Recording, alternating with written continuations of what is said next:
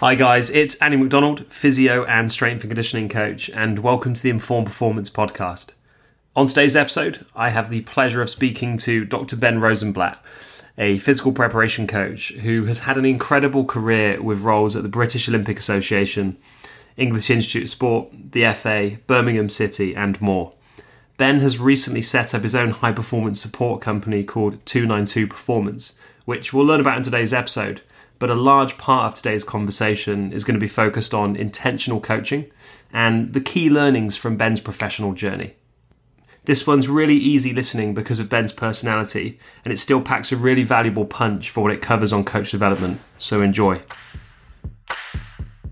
This episode of the Informed Performance podcast has been sponsored by VALD Performance, makers of the Force Frame.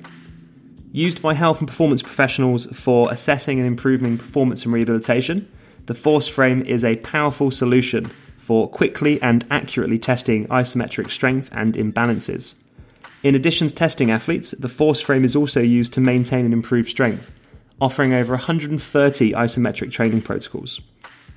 As a portable and easy to use system, the Force Frame is designed to ensure every measurement can be accurately and reliably measured, time after time again. To learn more about the Force Frame, visit our sponsor, valdperformance.com. Informed Performance is a proud partner of HUMAC Norm by CSMI. One of the best and simplest ways we can resolve a limb symmetry strength deficit is simple isolated joint training on the HUMAC Norm isokinetic system. Isokinetic resistance allows the athlete to stress their muscles at full capacity throughout the entire range of motion. Supplement your athlete rehab or performance program with a highly effective and data rich machine by using the HUMAC Norm isokinetic system by CSMI. To learn more about the new HUMAC Norm and refurbished machines, visit humacnorm.com. You're listening to the Informed Performance Podcast with me, Andy McDonald, and here is today's episode with Ben Rosenblatt.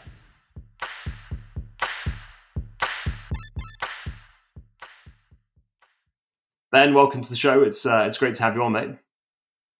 Thanks very much. Thank you so much for having me. It's uh, I'm really privileged to have a conversation with you after listening to so many of uh, the informed podcasts, uh, informed performance podcasts up to this point. Well, it's good to hear. I actually uh, I didn't admit it to you before, but I heard you speak. I think it was like 2014 at the European Speed Conference in um, in the UK oh, at the Belfry, uh, and I was I was in the audience yeah. sponging and stealing some of your ideas. So uh, it's good to go full circle and be able to get you on the show and, uh, and pick your brains in person properly.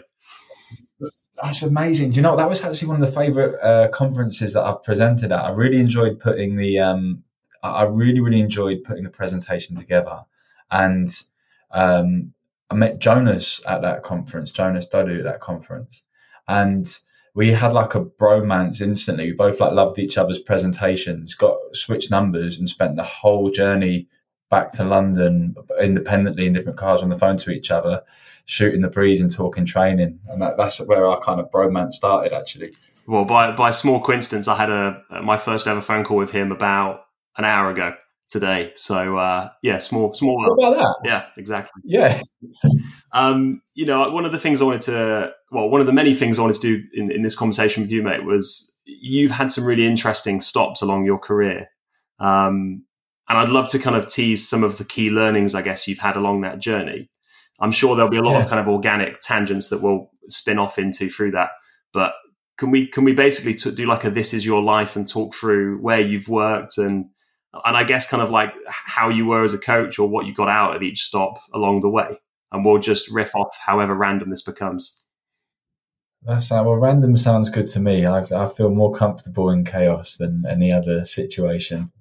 Um, so uh, if we can start at the start, if you like, um, I was um, I was playing sort of semi-professional football and trying to make it, uh, you know, into the, the dizzying heights of the conference. Um, and you know, I was a, sort of an academy player, uh, in Premier League clubs and things like that, but couldn't quite get the step up. Um, and I realised around that, and at the same time, um, I was personal training at LA Fitness. Um, so what that would have been in like 2002 or I don't know some some time around there. Earlier actually 2000 to 2002 um, so I guess my coaching journey really really started as someone who was trying to understand more about my own physical preparation and then also like learning from some amazing personal trainers and fitness instructors at this gym who were just hustling every day trying to get clients um, and I'll tell you what, there's a story about that that really struck with, stuck with me. There was two trainers who I was really close friends with. Like one of them was, um, he had I won't name uh, say any names, but he was a genius. He had studied everything, you know, Paul Chek, all the NSCM stuff, like absolute genius. He had like two clients, and then there was another guy who was a really solid coach but he was, you know, beautiful, handsome, and really charismatic. And his books were completely jammed.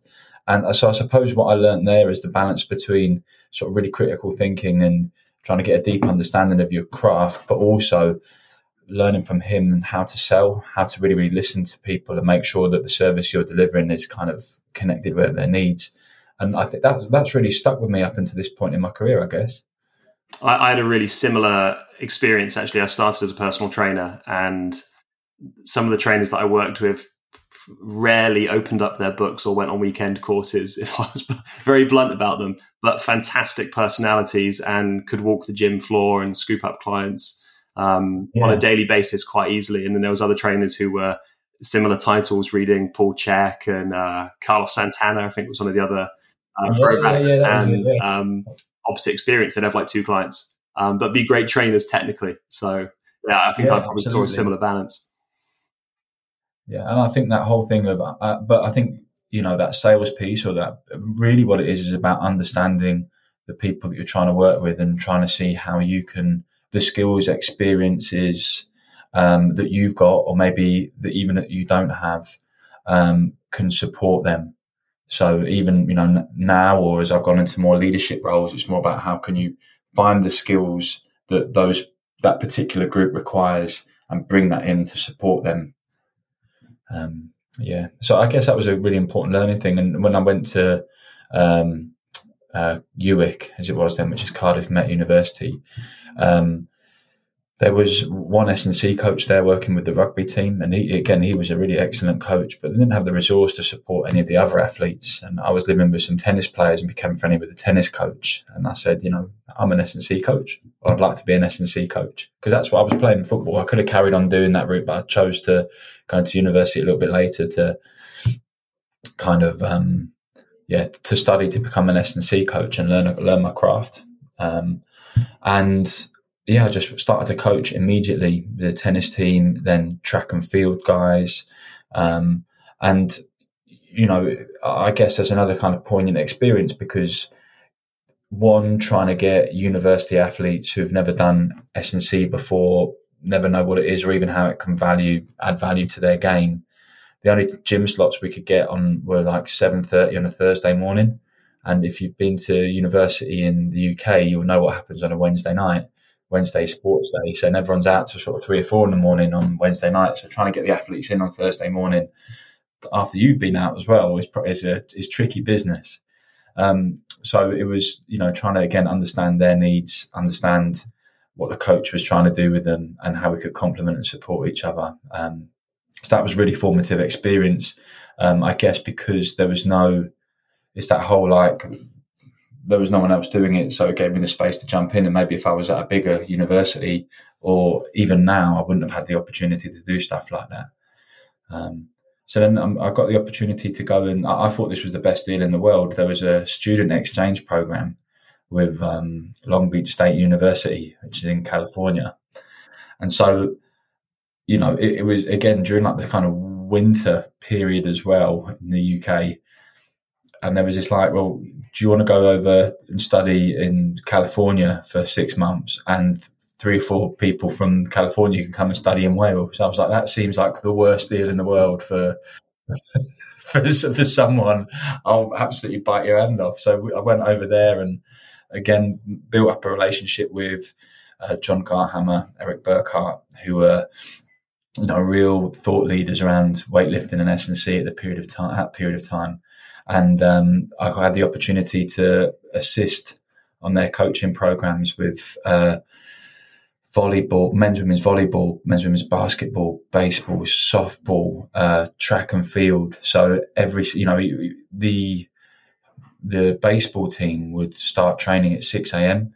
and they would all be you know in five rows of five doing star jumps, all moving at the same time, and it was like so regimented and so different to the experience I'd had playing in professional football teams um, and working with you know athletes in the UK. It couldn't have been more different. Um, and they were all on this really structured weightlifting program. So I learned how to coach Olympic weightlifting.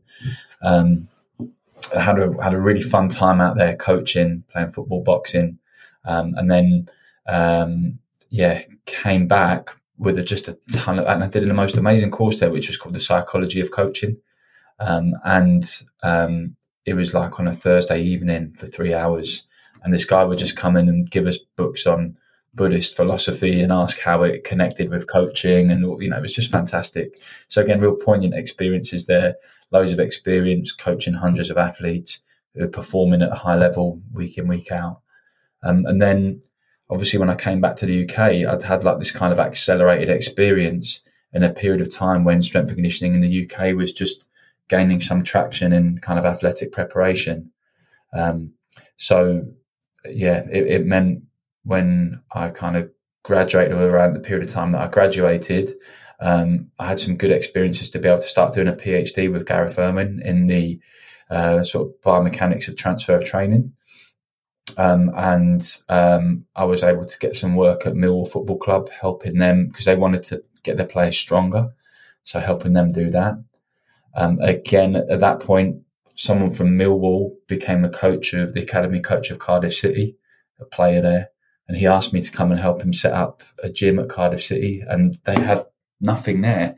So we went to Argos and bought some weights and put them in his Portakabin. And the first day I demonstrated, uh, uh, I think it was like an RDL, and I kind of dropped the bar and I went straight through the bottom of the Portakabin into this mud below.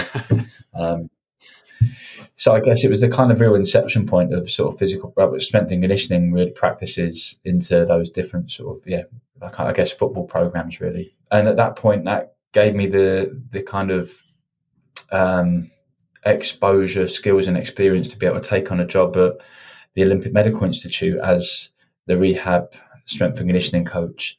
Um, where I had the opportunity to ben, be mentored by Marco Cardinale, and, that, and that's where I met Ben Ashworth small worlds, six degrees of separation. Um, the the rehab unit is somewhere that I visited kind of many years ago for a day. Um, and I had the sort yeah. of opportunity to shadow James Moore, Alan Hasler, and, and Fionn um, out of the team there at the time. Um, I think it's a fascinating place, and I'm, I'm envious that you've uh, you've spent lots of time working there yourself. How, how, did sort of your your time working there and being a practitioner develop your coaching? Because it's quite a unique setup compared to what conventionally people get to do in sport. Well, I had, yeah, it's really interesting you say that. So I had two periods of time there. The, the one was called the Olympic Medical Institute, which was based at Northwick Park Hospital. Um, and that was um, a residential rehab centre. But it was also the first, I believe it was the first centre established for multidisciplinary, like sort of science and medical support for Olympic or elite level athletes in the UK. Um, I worked there for a year and then went on before the Beijing Olympics and then went and took a job of head of sports science and conditioning at Birmingham City for one and a half years. Um, and then within that period of time, the Olympic Medical Institute had shut down and the intensive rehab unit had been established at Bisham Abbey uh, National Sports Centre. So there were two really different entities. Um, one, the BOA, one kind of sat outside of the system, the Olympic Medical Institute, Northwick Park Hospital. Um, so we tended to see a lot more winter sport athletes. Um, and we really saw athletes who weren't getting much support at that period of time or ones that were referred in because they felt that we had a real uh, kind of level of expertise um, and had a residential centre which the kind of athletes thought would, be valuable. I met a lot of judo, bobsleigh fight, uh, bobsleighers and judo fighters there who have retained strong coaching relationships ever since. Um, the intensive rehab unit um, was set up as a collaboration and meant to be kind of integrated within the English Institute of Sport at the time. So for me, that was really, really useful experience for some of my later work with the FA, with the English Football Association, because you were only working with an athlete between sort of one and three weeks, and you had to respect and understand the role that you played within that athlete's rehabilitation. You could gain a lot of information, provide them with a lot of information and insight into their injury and their stage and where they're up to.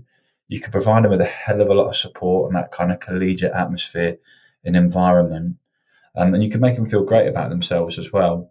Um, so those, those were some really powerful like, learning experiences. Also, that into that truly interdisciplinary model of it doesn't matter whether you're the physio, the nutritionist, the physiologist, the S and C coach, the doctor, the psychologist. Everyone has got is an equal stakeholder within that particular individual's rehabilitation and has got a really important role to play within it. Um, and I think those are experiences that I, I, think traditionally rehabilitation is kind of led by the physio or diagnostics decisions led by the doctor, performance training led by the S and and you know the the overall program led by the coach. Well, actually, in, in my experience, these leadership roles are really, really important, but actually, really great leaders in those space invite high levels of contribution um, from expertise, real diverse level, like kind of types of expertise. And I really saw the power of that play out at the OMI and the intensive rehab unit. Um, and I guess similarly in other environments where I've been in where that hasn't played out that way and you're only responsible, you know, for that so I kind of went from the Olympic Medical Institute to Birmingham City, where I was part of this kind of interdisciplinary organic rehabilitation thing where we tried to understand everything associated with athlete's injury, put in a process to help them. Um, to when I went to Birmingham City, first thing the physio said to me is when they're injured, they're with me. When they're fit, they're with you. And I'll tell you when they're fit and when, and then you can work with them, which was kind of so in such contrast to how I'd worked. It didn't make it wrong, or there wasn't anything wrong with that, but it was just so alien to me, um, which made it a real challenge for me.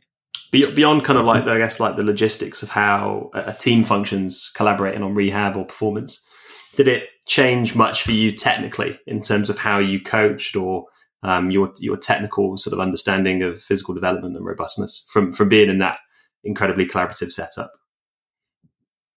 Yeah, uh, well, I think I was lucky enough to work with Ben and another physio called Paul Thorley and Greg Retter at that period of time, and their level level of functional anatomy was incredible.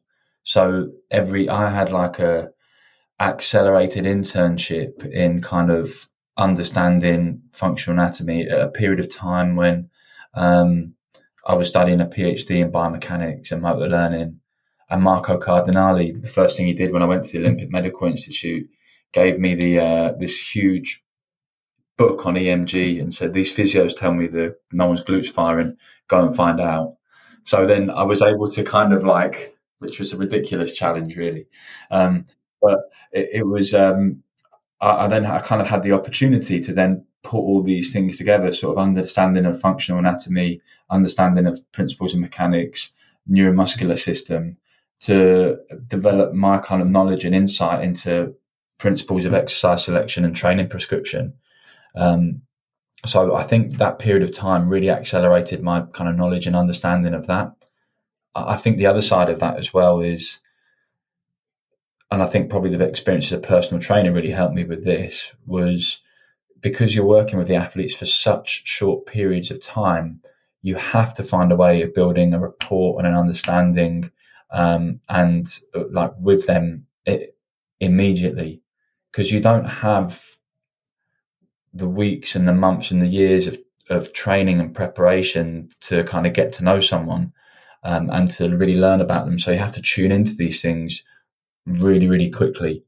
Um, so that was a really powerful experience of that, basically tuning into other people's emotions and feelings and, um, you know, what their tells are. Maybe I should start playing poker. Maybe I don't know.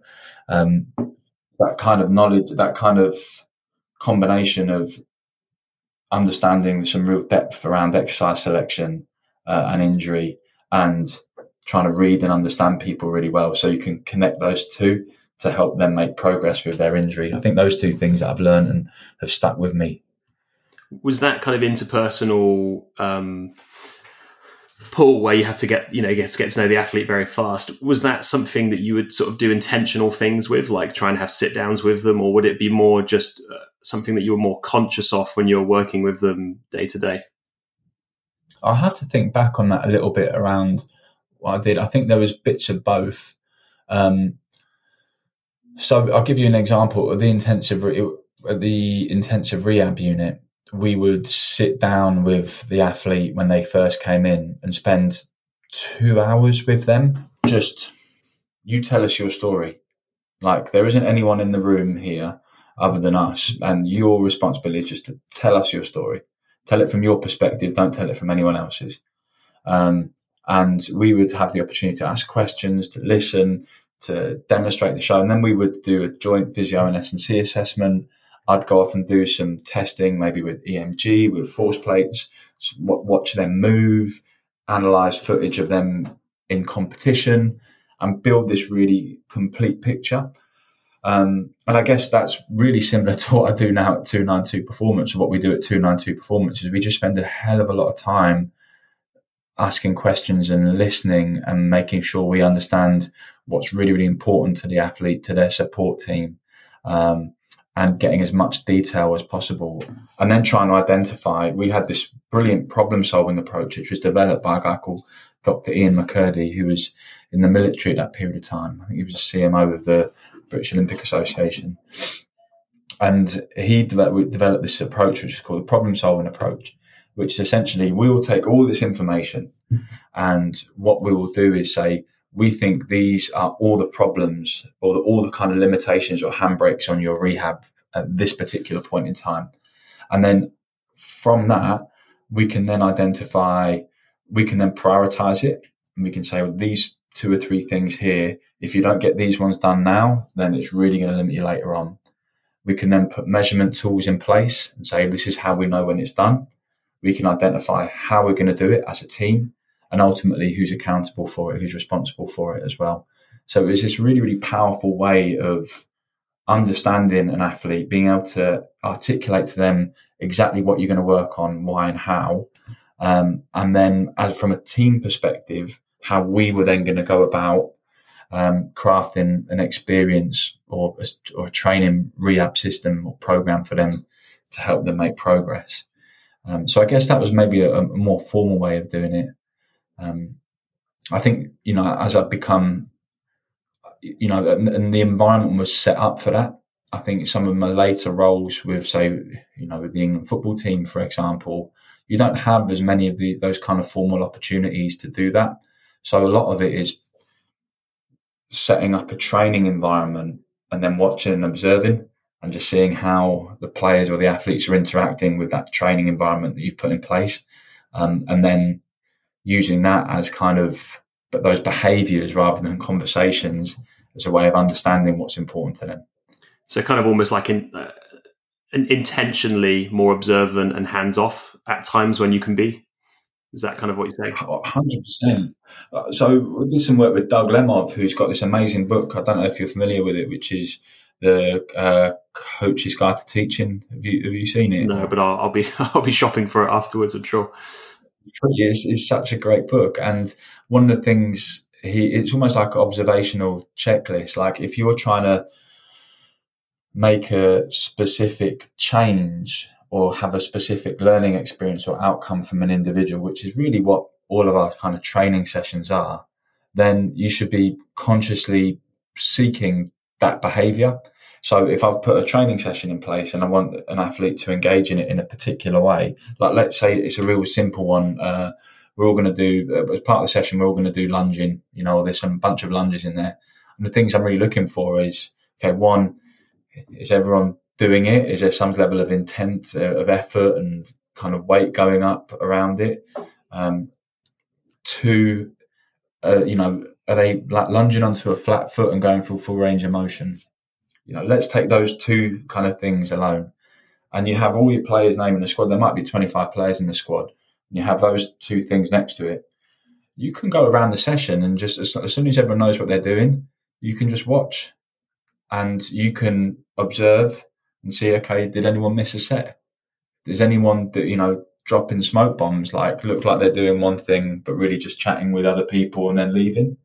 Or you know, if, you know, if you're trying to get consistency in a training environment, um, are people going through the motions or lifting intensity? Or and then similarly, like what's their technique like?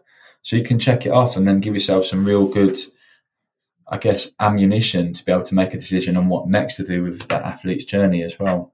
That that really resonates with me. Actually, I remember earlier on in my coaching days when I was full time as a coach, my old mentor Dave Rowland, who you, you, may or may not know from the sort of yeah. UK circles, um, he would encourage uh, like people like myself, like younger coaches, to have like a a reflection sheet uh, where yeah. you would have, you know, post teaching a group of athletes, list out, you know, what the technical focus of the session was, uh, your goals in terms of delivery, even how you speak, your language, you know, yeah. everything like that was kind of um, fair game for discussion and reflection. And, and I think I probably went from looking like Dick Van Dyke playing, you know, 20 musical instruments in Mary Poppins as a coach, holding athletes together and screaming to, um, I guess over time, deliberately becoming a quieter coach, a little bit more, a little bit more in the corner, to be honest. Um, trying to like empower athletes to do stuff without me, um, more so than me being the the conductor at all moments, telling everyone on a micro level what they should be doing. So we, we did some work on this with uh, James Hairsign and Chris Black at the FA.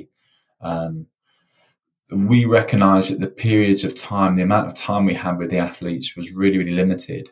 So the coaching experiences we needed to, the, the kind of, sorry, the, the, experiences the athletes needed to have within that period of time needed to be like, their rate of learning needed to be very, very high and their ability to connect with a session. And we, we had to be so, so deliberate with you know, if you've got an international window um, with, so if, if, I guess if there's people in America listening, then um, international soccer, you know, matches and stuff, they, they, happen within two or three day games within a 10 day window, uh, three, like five times a year. And then every two years there's a tournament. And within those windows, you have to qualify for the big tournaments as well. So there's a high amount of pressure on making sure you can actually get the points required to qualify for these tournaments. And obviously, you're not working with the athletes on a day to day basis. So it puts a lot of kind of threat and vulnerability onto the S&C work because you've got more opportunity to do harm and to put the players under heightened injury risk because they're doing things which are unfamiliar with them than you have of doing good, like changing a physical characteristic or a quality. So you have to be really deliberate with what you actually want to get out of those sessions. And a lot of it was changing um, perspectives on physical preparation, giving players or athletes more understanding of their bodies and the things they could do to help them.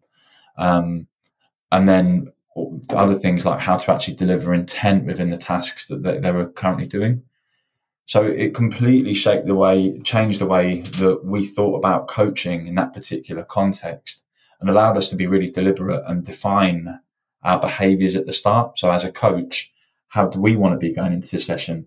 what are the things that the athletes require stepping in. So, you know, by took in that case, logistics, uh, equipment, t- you know, time of day, time of season, blah, blah, blah, all that type of stuff. And then going, okay, well, what do we want the actual outcome from this session to be and for who? Um, do we want the energy to be high? Do we want it to be low? Do we want them to be um, learning or do we want them to be getting an adaptive stimulus? Do we want it to be really, really competitive, or do we want it to give them the opportunity to to try things out? Um, do you want their players to have high levels of autonomy um, and reflection, or do we want to be really prescriptive and tell them what?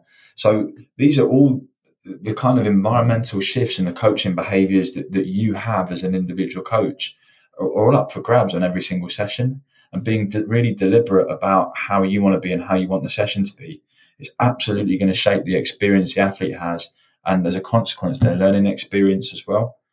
Um, so yeah, I, I, I guess long-winded way of saying that um, it was a really yeah we became and I've become really really deliberate about that, um, because I recognise the impact and the value it can have on the athlete's experience and therefore what they're learning. And, and I suppose in some way you'd you'd probably have to like periodize just to use jargon um, your yeah. your session focus depending on time of year you know because i'm guessing if it's world cup time that might not be the best time to be learning um, versus well, windows in the year so we actually i think you know you've actually used in my mind you've actually used the right word so we, we kind of periodize for world cup preparation for example european champs preparation we periodized we used a microdosing approach um, to manage volume. Um, and the reason for that is, you know, not microdose in my mind doesn't mean a small dose.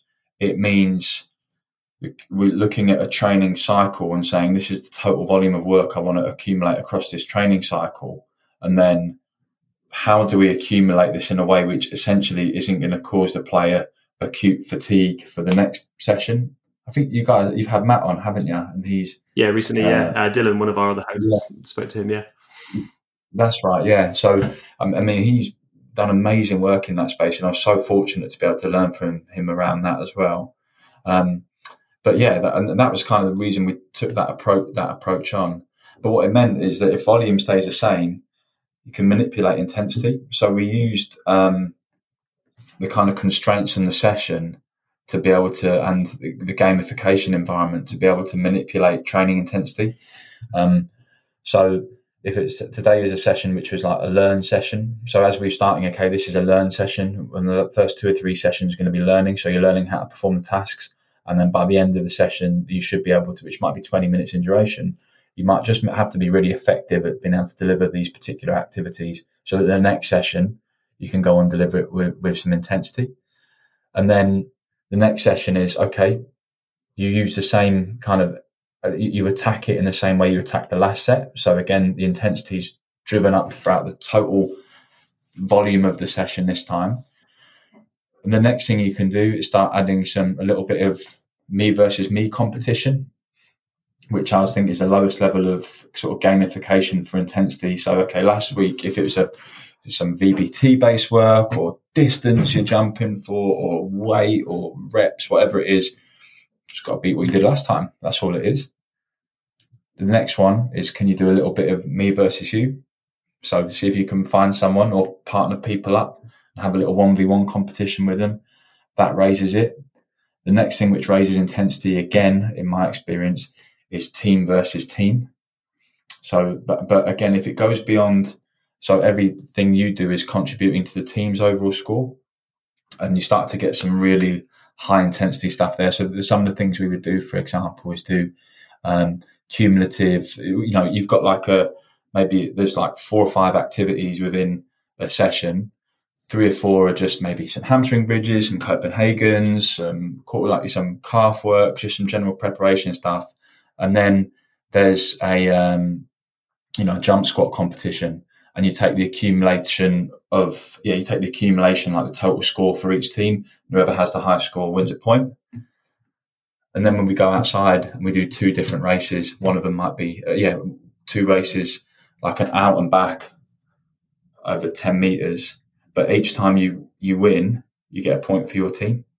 So suddenly you can see like the, the intensity of the session is just creeping up and creeping up, and everyone's really getting after it so that the final and then the, the final kind of the, the most intense way that you can generate a training environment so you want the highest intensity in it is 1v1 in a team v team competition so what you've got to do is go find another individual within the opposition team and compete against them in a particular task um, and then if you get a point if you win you get a point for your team and the, the the environment is incredible. Like the atmosphere and the energy is amazing. The intensity that the players are performing. And by the way, you then the, the only thing you're responsible for doing as a coach is making sure that you put the particular constraints on those exercises and tasks to make sure you get the adaptive responses you want as well. So the intensity of the atmosphere, it, it feels absolutely amazing. And you might do that, say, two days out before a game. So very, very high intensity. And then the next day, day before a game, or maybe the day after a game, you bring it all the way back down to okay, this is a consolidate session. All you've got to do on this one here, really similar tasks or activities, just get the reps done with high quality. I, I, love I love how you've kind of um, uh, structured that. And I think I think for me, when you, when you gamify training in that way, you can kind of deleverage um, the intensity that you want to get and the output from the athletes from the kind of I don't know how to phrase it, but like the sort of psychological request of getting an athlete to work really hard. If you gamify it, it's a it's a much more subtle way to get that output um, in a productive way than if you ask an athlete to work incredibly hard at that same level without the gamification. Does that does that make sense? Yeah, and, and it's important to consider as well that intensity is, you know, maximal intensity. We, should we really be asking our athletes to be able to work at maximal intensity on every single session for every single task? Like, you know, probably not. Even if you look at some of those, when you know, going back to my university days, one of my favourite things to do was uh, read in the uh, the old um, Zatsiorsky texts, or the you know they had this thing called the Soviet Sport Reviews, which is this kind of like journals from the 60s and 70s, and all, you know look at all those training paradigms and the, the, the weightlifters who are you know the, the, kind of most explosive, and, and actually just watch it with track sprinters as well. Like they don't sprint maximally every single day; they might maybe do it once a week maybe twice a week at an absolute maximum because the cost on their body, right? So intensity is a very, very bright flame that burns very, you know, it burns very, very bright. And it, take, the more intensity you're capable of delivering, the more it's going to take out of you as well. So I, I think those, and also from an emotional perspective, it kind of loses its edge if you're doing it every single day. So you kind of need to crescendo into these moments and then come down and crescendo into these moments and come down. But as long as the consistency of work is in place and above a critical minimum of intensity, then you get an adaptive response eventually, right? A lot of what we've been talking about has been, I, I guess, quite focused on sort of intentional, uh, intentional coaching.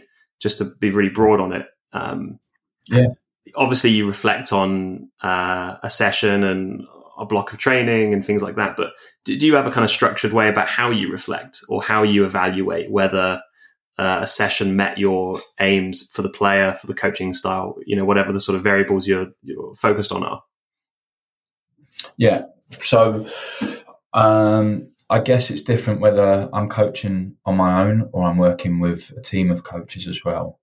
Um, but I, am not actually. I, I, guess the process is the same, but there's just different people involved with it. I go into each session with complete clarity on obviously the session content, where it fits within the training cycle, um, and, and then also how I spend a lot of time designing the environment um, so the competition structure, the, the, kind of structural pieces of the session. So almost more like a technical coach would do, like how they design the flow of a, you know, a football, a rugby, a judo, a boxing session, thinking about how the flow of the session is going to work and how people are going to interact with, with the environment and the tasks as well.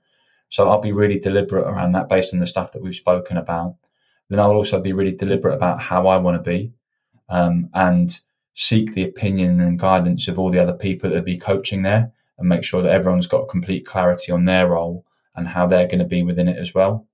Um, and then always after every single session, debrief.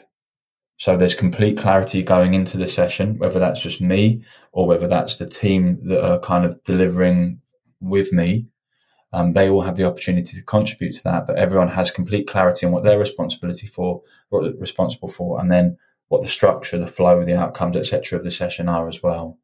And then we always debrief afterwards, but against those same things. So we tried to achieve this today. Was this the right thing to do? We tried to deliver in this particular way. Did that achieve this outcome? And what do we need to do differently next time to achieve that outcome? Our coaching behaviors uh, and who did and didn't it work for. So it was anyone that it didn't work for versus ones that did. And again, our particular coaching behaviors that we said that we would commit to doing, you know, did we do that and what do we need to do differently to achieve that outcome? Uh, and I, that's the process that I go through personally and the process that I take a team of coaches through if we're delivering as a group. Yeah. No, thanks for your transparency on that. I think, I think, um, like reflection, communication. Whenever I speak to practitioners, I think everyone credits they're important, but it, it, can be real hit or miss when you ask somebody what's your system or structure for that because everyone kind of credits our communication is important or reflect, reflecting on a session is important but um, i really appreciate appreciate it when people like yourself have a very thought out framework that you actually apply to doing that yourself rather than just being kind of a you know a, an agreeable term that we all know is important but we don't necessarily have a system or structure for.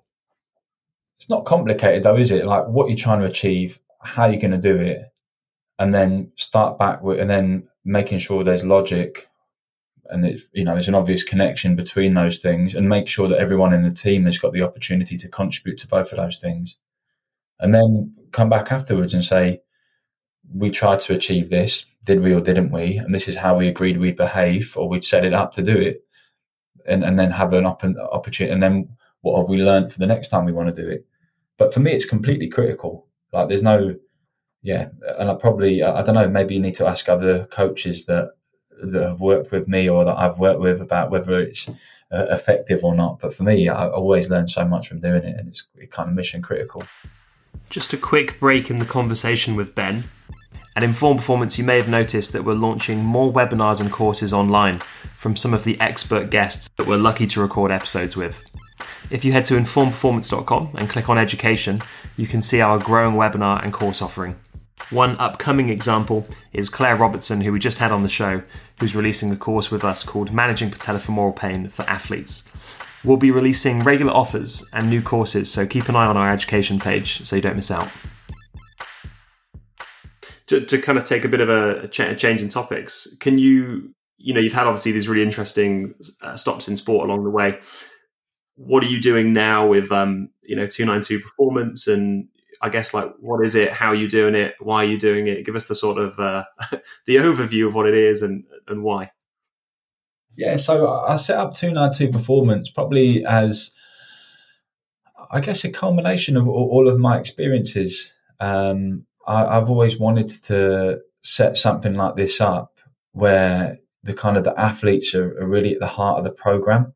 So the, what essentially what we've done or what I've done is try to set up a company that provides interdisciplinary support based on the genuine needs and ambitions of athletes and their support teams.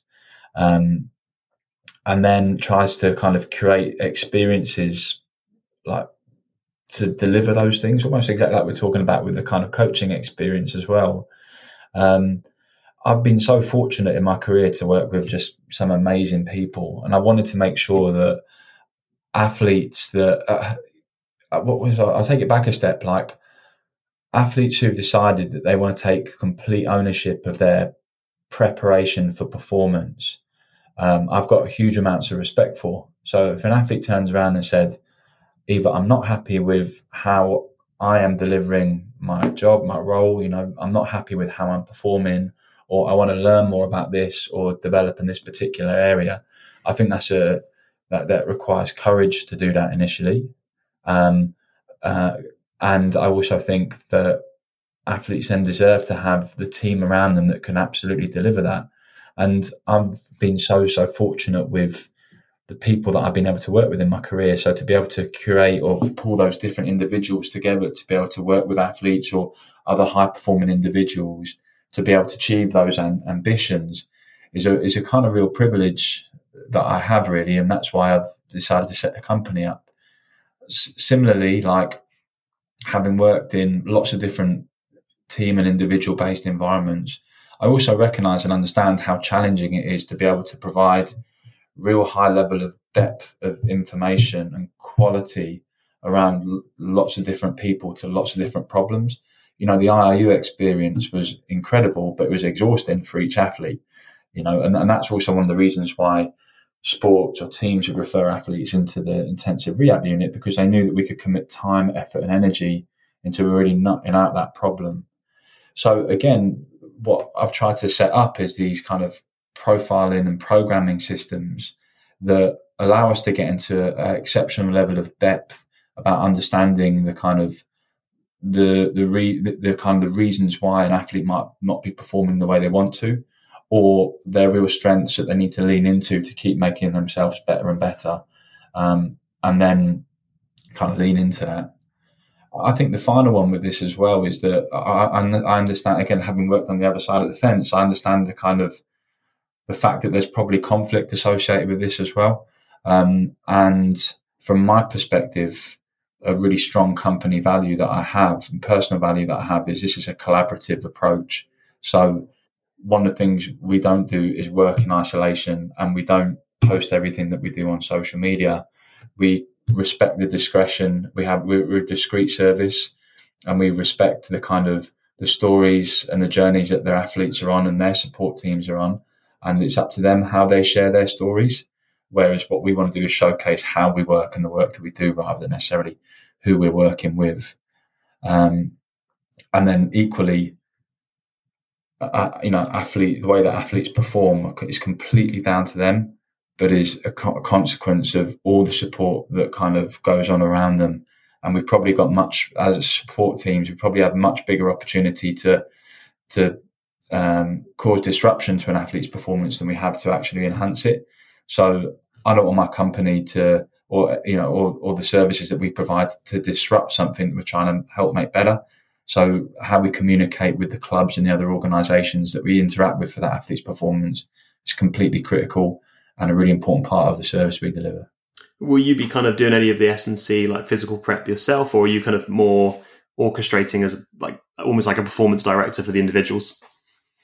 Yeah, it's both. It's, it's both really. I think we've got a team of coaches that are working with us now, which is really really cool and um, making me pull my finger out the to my ass to uh, actually commit the systems that we've got down down to paper. Which we've got an event on um, November the seventeenth in London at Red Bull headquarters in central London, which we're really, really proud to be able to showcase the systems that we've got and the partners that we work with and the, the, kind of the people that we have to be able to help our systems. And something that's really important to me is that there's no kind of secrets. Like what I want to be able to do is develop really, really great systems that support app that is based on all the experiences that I've had working with amazing people and turn that into a really robust system that helps athletes get better and then be able to share that with anyone who's who's interested and wants to learn from it because ultimately the only thing that happens is the consequence of sharing it that it gets better because it's open to challenge from lots and lots of people.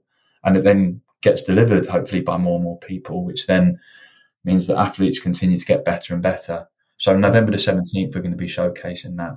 Um, in answer to your, the actual question you asked was um, uh, yeah, but I, I want to coach a limited number of athletes. So I personally won't coach more than three to five athletes, but have a team that coaches and does remote support for a wider variety of athletes and individuals um, because I want to make sure that I can commit the time and energy to that. But we've got systems and amazing coaches that we work with that can cater for a lot more. Very cool. And I know you're not super active on social media personally, but where can people follow you and, and, and find you to, to kind of see what you're up to? I'm doing my best. it wasn't, wasn't meant as a criticism. No, no, no, no, no. It is. It's funny actually. So I've got a business development manager called uh, Shona McCallin, who's a hockey player uh, that I used to coach. So she's in in the company. She's been the most amazing asset that I've actually brought into the company, um, because she's managing a lot of these these things to help the business grow um, and to become more sustainable. Um, and yeah, so she's on me on that. And she, um, so um, we're on 292performance.com. Um, I've got a Twitter handle, which is rosenblatt.ben. There's Instagram, which is ben underscore rosenblatt. And then all the Twitter, uh, Instagram, and LinkedIn is 292performance. So feel free to go and have the website and and have a look at the event and see what you. And I'd, I'd love some feedback around whether this is resonating with with our community um, and what you know what we can do better really as well. Cool. Well, mate, it's been it's been from, a selfish perspective, it's been great to um, hear you speak in 2014, and then nearly 10 years later get the opportunity to pick your brains uh, in a one-on-one conversation and uh, i've no doubt the listeners will have tagged along and learned a lot along this conversation too, because I, I, certainly have. That was a cool conference, wasn't it? That was a really good conference. There was some big hitters there as well. That was brilliant. So look, look I, I, can't thank you enough, uh, and to and to Ben Ashworth as well for for inviting me along and giving the me the opportunity to uh, to indulge in uh, in my personal history, um, and I and I really hope that there's some things that we've discussed today that resonates with with our community, and um, I'd love to hear what everybody, uh, yeah, what feedback people have, and um, and what they want to learn more about as well. Perfect. Thank you, mate.